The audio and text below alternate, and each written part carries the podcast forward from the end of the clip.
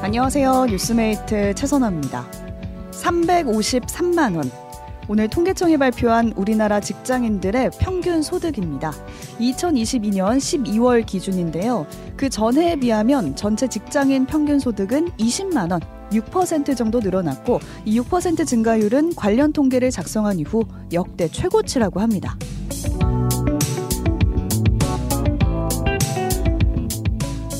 그런데 정작 중소기업과 대기업의 임금 격차는 더 벌어졌습니다. 중소기업 근로자의 평균 소득은 대기업 근로자의 절반도 되지 않고요. 여성은 남성에 비해 평균 소득이 143만 원이나 적었다고 합니다. 전체 근로자들의 소득이 역대 최고로 늘어나는 와중에도 왜 격차는 줄어들지 않고 벌어지기만 하는 걸까요? 여러분의 의견 보내주세요. 단문 50원, 장문 100원의 정보 이용료가 되는 문자 샵 1212 또는 레인보우 앱 유튜브로 참여하실 수 있습니다. 2024년 2월 27일 화요일 오뜨밀 라이브 시작합니다.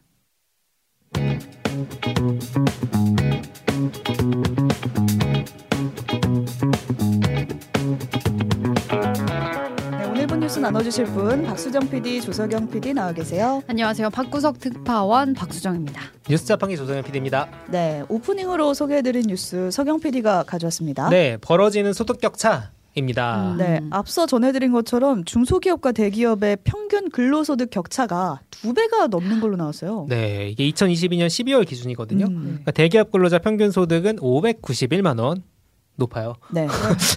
중소기업 근로자는 286만 원이니까 중소기업 근로자가 절반이 안 되죠. 음. 격차가 305만 원입니다. 음. 이게 2021년 기준으로는 격차가 297만 원이었대요. 그러니까 어. 더 늘어난 거죠.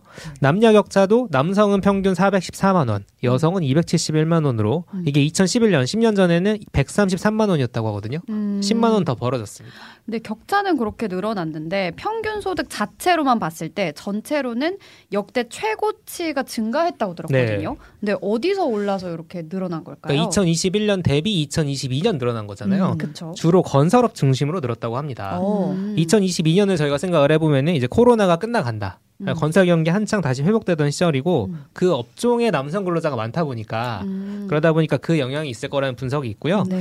다만 이제 대기업과 중소기업 기준으로 보면 음. 건설사에서 일하시는 분들은 음. 중소기업인 경우가 많아요. 음. 많은데 왜냐면 이제 상용직, 그러니까 정규직보다는 이제 그때그때 가서 일하시는 일용직 근로자들이 훨씬 많으니까요. 그런데 실제 대기업 소득 증가율은 4.9%고 중소기업은 7.2%거든요. 어, 소득 증가율은 중소기업이 높잖아요. 높네요. 근데도 대중소기업 격차가 원래 너무 크다 보니까 음. 이렇게 조금씩 차이가 나는 게 올랐, 올랐음에도 불구하고 격차 액수 자체는 더 늘어난 겁니다. 액수로 어. 따지면 네. 그러니까 어떤 점에서는 참 씁쓸한 통계가 나온 건데 오늘 이런 임금 격차와 관련된 보고서가 하나가 더 나왔어요. 네. 수능 점수 차이가 미래의 임금 차이를 결정한다. 오. 아, 이런 보고서가 나와가지고 자극적이네요. 네, 자극적인 네. 헤드라인들이 네. 막 나왔습니다. 이걸 어떻게 분류한 거냐면 이제 대학들을 수능 점수 기준으로 상위 20%부터 하위 20%까지 다섯 개로 이제 등급을 나눴고 왜 이렇게 왜 웃으세요? 아니요, 너무 줄 세우기 너무 아, 좋아한다 그렇죠. 싶어요. 줄 세우기 좋아하는 네. 거죠. 근데 이제 냉정한 현실이라는 거예요. 네. 그 대학의 격차를 그 대학 졸업생들의 임금 격차를 분석한 보고서가 나온 거예요. 네. 아, 국책 연구 기관인 KDI에서 작성한 보고서인데 네. 상위 20% 대학 졸업자와 음. 하위 20% 대학 졸업자의 임금 격차가 음. 20대 그러니까 사회 초년생이 됐던 시점에 25에서 29세에는 약 25% 정도 차이로 시작을 한대요. 아, 시작은 그렇죠. 그런데 이게 음. 40에서 44세 음. 이때가 되면은 51%로 벌어진다는 거예요. 격차가. 격차가. 네. 그러니까 하위 20% 졸업자가 평균 임금이 5천만 원이라고 치면은 네. 저 나이 때 음. 상위 20% 졸업자는 7,500만 원이라는 뜻입니다. 아, 차이가 많이 나요. 상당히 많이 나죠. 네. 어, 이 보고서에서는 상위권 대학 졸업자들은 임금뿐 아니라 정규직 취업, 대기업 취업, 장기 근속에도 유리하기 때문에 이런 차이가 난다라고 음. 분석을 하고 있습니다. 네, 지금 댓글로 이런 보고서 불태우겠습니다. 그렇죠. 아니 행복은 성적 순이 아니라 그랬는데 임금은 소득은 성적 순이 아. 맞는 것 같아요. 네. 근데 이러니까 당연히 입시 경쟁에 다들 우리나라에서 목매일 수밖에 없는 것 그렇죠. 같거든요. 그렇죠. 어, 이 연구와 관련해서 이제 KDI의 고영선 선임 연구위원이 이런 분석을 했습니다. 저희 앞서 이제 대기업 중소기업 임금 격차 얘기했잖아요. 음. 그게 결국에는 그게 너무 심하니까 음. 중소기업에 안 가려고 그렇죠. 대기업을 웬만하면 가려고 그렇죠. 입시 경쟁도 훨씬 강해지고 그렇죠. 저출생 지역 불균형으로 이어진다. 음. 이것들이 다 연관이 돼 있다라고 지적을 하면서 음. 더 많은 대기업 일자리가 필요하다. 음. 이런 얘기를 하거든요. 네. 근데 이게 사실 새로운 얘기는 아니에요. 그렇죠. 왜냐하면 우리나라는 중소기업이 너무 많고 음. 중소기업 천국이라고 하는 독일에 비해서도 많습니다. 음. 그리고 더 그 자영업자 비중이 우리나라 너무 높다. 음. 이 얘기들은 항상 나왔거든요. 그 진보 보수 진영을 가리지 않고 나와요. 그러, 그런데 이제 해결할 방법이 무엇이냐 그러면 이게 좋은 일자리라고 불리는 대기업 일자리를 늘리긴 늘려야겠는데 음. 어떻게 늘릴 거야? 네. 이런 문제가 생기는 거죠. 그러니까 그동안은 이제 비정규직을 그냥 양산하는 방식을 택해 왔는데 음. 과연 이게 다른 방식으로 어떻게 가능할까? 음. 뭔가 좀 정책적 상상력이 필요한 부분 아닐까? 네. 그런 생각이 들었어요. 네. 좀더 다양한 일자리 선택 좀 선택을 할 수 있는 게 있었으면 좋겠다는 생각이 들었는데 20대 중에 편의점 사장을 하는 사람이 음. 늘고 있다. 음. 뭐 어, 그렇죠. 이런 기사도 봤거든요. 좋은 걸까요? 하지만 폐업률이 또 높다고 그렇죠. 하고요. 네. 어떻게 하면 좋을지 여러분의 의견 나눠주시고요. 수정 자. PD가 가져온 네 오늘의 뉴스도 아, 보겠습니다. 네, 황새 난파선 구조할까 소식을 가져왔습니다. 황새는 갑자기 황새.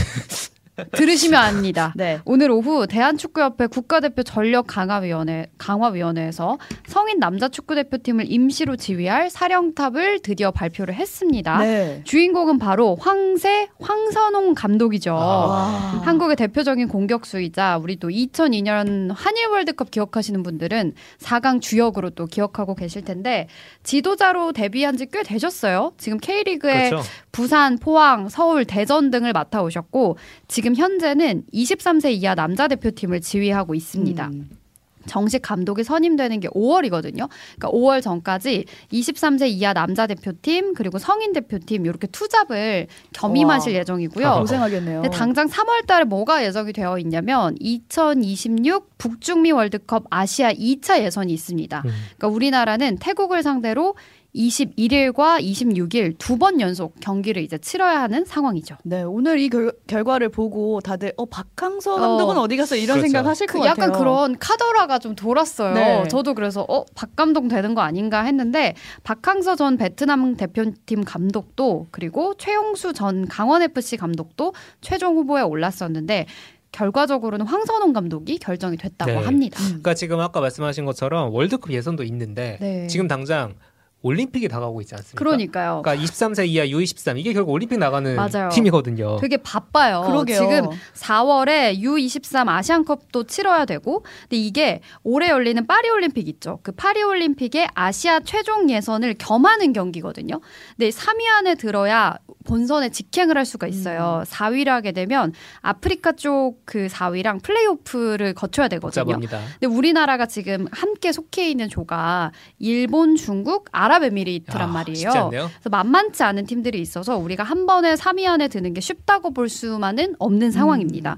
근데 그런 상황에서 지금 한 명의 감독이 올림픽 대표팀과 성인 대표팀을 겸직으로 맡게 된 상황인 거죠. 아, 지금 댓글에서 바쁘시겠다고 네. 이런 질문 짊어지게 하다니 너무 이런... 바쁘시겠다 하시는데 그래서 어떻게 보면 사실 축협이 다시 한번 뭔가 이해할 수 없는 그런 결정을 한 게 아닌가 조금 염려가 되는 마음도 있기는 하지만 오늘 황선홍 감독이 소감을 밝혔다고 하거든요. 네. 대한민국 축구의 위기에서 국가대표 전력 강화 위원회에서 협조 요청이 왔을 때 고심이 많았다. 음. 하지만 어려운 상황에 제가 조금이나마 도움이 돼야 된다고 생각해서 결정을 내렸다. 음. 최선을 다해서 대한민국 축구 제자리 돌아갈 수 있도록 열심히 어. 준비하겠다라고 소감을 밝혔 다고 하거든요. 그러니까 우리는 그냥 일단 무한한 응원을 황선홍 그렇죠. 감독에게 이제 보내는 게 우리의 할 일이 아닌가 싶습니다. 네. 잘 이끌어 주시기를 바랍니다. 네, 지금 이제 파업은 말아달라는 댓글도 오는데 네. 그러실 분은 아니죠. 네, 아시잖아요. 네. 그럴 딱 그럴 인상이 네, 아니잖아요. 책임감 인상입니다. 그 황선홍 감독이 됐다고 한 기사를 쭉 보니까 소방수 역할을 맡았다. 어, 난파선을 그렇죠. 이끌 것이다. 뭐 이런 식으로 아, 어, 부담감이 좀 있으실 것 같아요. 그러니까요. 잘 됐으면 좋겠 습니다. 응원 보내드리고 제가 가져온 오늘의 뉴스도 소개해드릴게요. 화물차 바퀴 날벼락의 이유입니다. 음. 지난 이, 25일에 음. 있었던 음. 사고부터 소개를 해드려야 될 것 같은데 경부 고속도로에서 날벼락 같은 사고가 있었거든요. 맞아요. 사진부터 제가 보여드릴게요. 지금 보시면 관광버스 한 가운데 어. 이 엄청 큰 타이어가 하나 딱 어머. 가운데 있거든요. 진짜 초현실적인 무슨 AI로 만든 네. 이미지 같네요. 그렇죠. 이게 반대 차선에서 달리던 화물 트레일러에서 빠진 타이어가 네. 중앙 분리대를 넘어서 어. 버스 앞 유리창을 관통해서 승객석까지 날아간 그 화면입니다. 이게 참사죠. 네.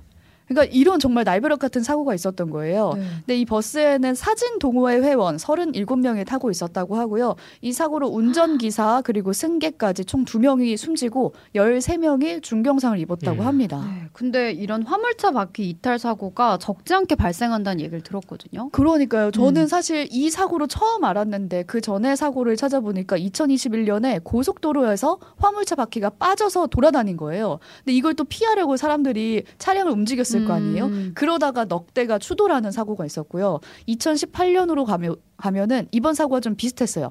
바퀴가 반대편 차량을 덮치면서 운전석에 음. 있던 한 명이 사망하는 그런 일이 있었습니다. 네. 그러니까 화물차 보, 바퀴 지금 보시면 엄청 커요. 네. 그렇죠. 그러니까 무게 자체도 성인 남성 몸무게 정도 한다고 하거든요. 음. 근데 이 무게가 언제 빠져서 차량을 덮칠지 모르니까 정말 말 그대로 도로 위에 시한폭탄인 거죠. 그러니까요. 이게 사실 왜 대체 빠지는 거야? 음, 이런 얘기가 댓글에도 엄청 네. 나왔어요. 지금 다들 사진만 봐도 무섭다 이런 얘기도 보내주시는데 전문가들 얘기를 보니 보니까 첫 번째 원인은 과적 이게 문제지 이라고 합니다. 그러니까 바퀴에 과도한 무게가 가해지면서 자동차 몸통이랑 아. 바퀴를 고정하는 너트가 있잖아요. 네. 근데 이게 풀릴 수도 있다고 하고요. 네. 그래서 아예 이런 너트 풀림을 방지하려고 두 개의 너트를 서로 결속시키는 음. 그런 제품을 설치하는 게 방지책 중에 하나로 음. 거론이 네. 된다고 합니다.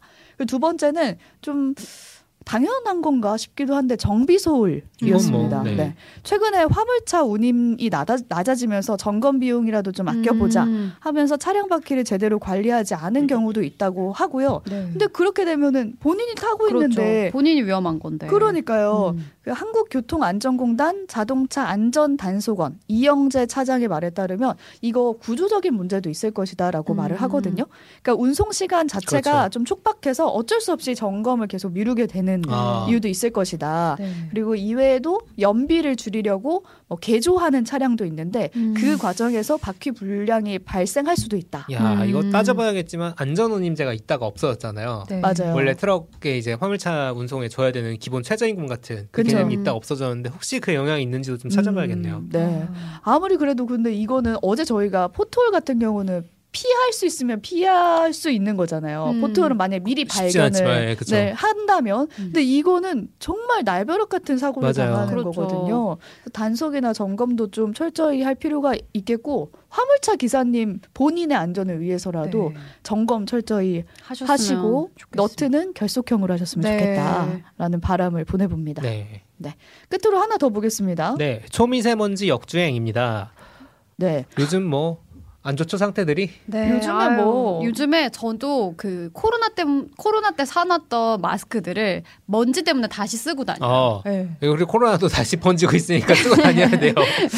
어쨌든 한동안은 제가 아침에 환기할 때 문 열면 딱 보이거든요. 아 오늘 미세먼지 어느 정도 된다. 맞아 맞아. 아, 이게 뭐, 사실 저 멀리 산이 어디까지 보인다. 그렇죠. 그렇죠. 네. 북한산이 보이냐 안 보이냐. 네. 그런데 이게 사실 요즘에는 깨끗한 편이었어요 상대적으로. 음.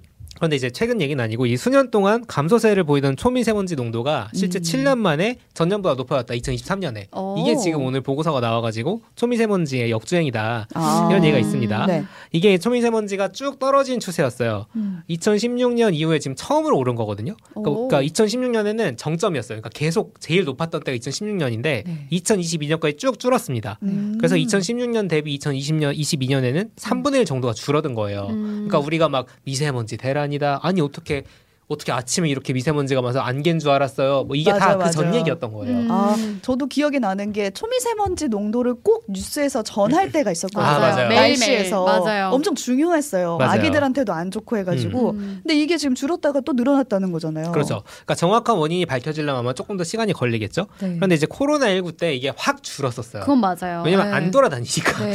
사람들이 안 돌아다니까 이거 되게 여러 가지 과학적인 증거가 있다고 하더라고요. 음. 근데 이 팬데믹 이후에 이제 사람들이 조, 조금씩 조금씩 나와서 활동을 하기 시작을 하고 음. 그리고 이제 연료 소비도 당연히 늘잖아요. 그러면 음. 차 타고 다녀야 되니까 네. 그러다 보니까 이제 점점점 영향을 줬을 것이다. 라는 분석이 있고요. 이번 겨울이 사실 엄청 춥진 않았잖아요. 맞아요. 그렇게 춥진 않았죠. 네. 잠깐 추운 시기도 있긴 했는데 네. 사실 예년에 비하면 춥지 않았거든요. 버틸만 했습니다. 그게 이제 적도 부근에 이제 동태평양 바닷물이 따뜻해지는 엘니뇨 현상의 영향이다. 음. 이런 분석이 있는데 이렇게 엘니뇨 현상이 벌어지면은 대기가 정체가 된대요. 아, 순환하지 않고. 그렇죠. 그러면 음. 미세먼지도 정체가 되겠죠. 아, 그러니까 그래서 네. 네. 환경부가 봄철 미세먼지 총력 대응한다 이 얘기도 하더라고요. 네. 그러니까 올해 부럽다. 원래 이제 가장 여러분 미세먼지 힘든 시기가 봄이잖아요. 3월입니다. 저는 그걸로 와요. 봄을 알아요. 겨울에서 네. 딱봄 넘어가는 그 시기. 맞아요. 근데 이제 3월에 초미세먼지 농도가 가장 높 낮고 나쁨 횟수도 제일 많을 겁니다. 막 음. 회색 뜨고 그 음. 애플리케이션에. 그렇죠. 그러니까 중국이 원래 1, 2월 미세먼지가 높아서 그 영향이 이어질 것 같다고 하고요. 음. 뭔가 석탄 발전을 줄이고 다중이용사 환기 잘해야 된다 이런 이런 얘기들 대책들 네. 쭉 나온다고 하고 음. 오늘 나온 것 중에 좀 재밌었던 포인트는 너무 미세먼지가 심할 경우에는 음. 임산부나 호흡기 질환자의 경우에는 재택이나 시간제 근무 같이 좀 음. 탄력 근무를 해야 된다. 중요한 포인트네요. 이거를 음. 권고하겠다고 합니다. 아, 비염 환자도 음. 가능한가요? 그건 잘 모르겠는데 네. 방송하셔야 되니까. 네.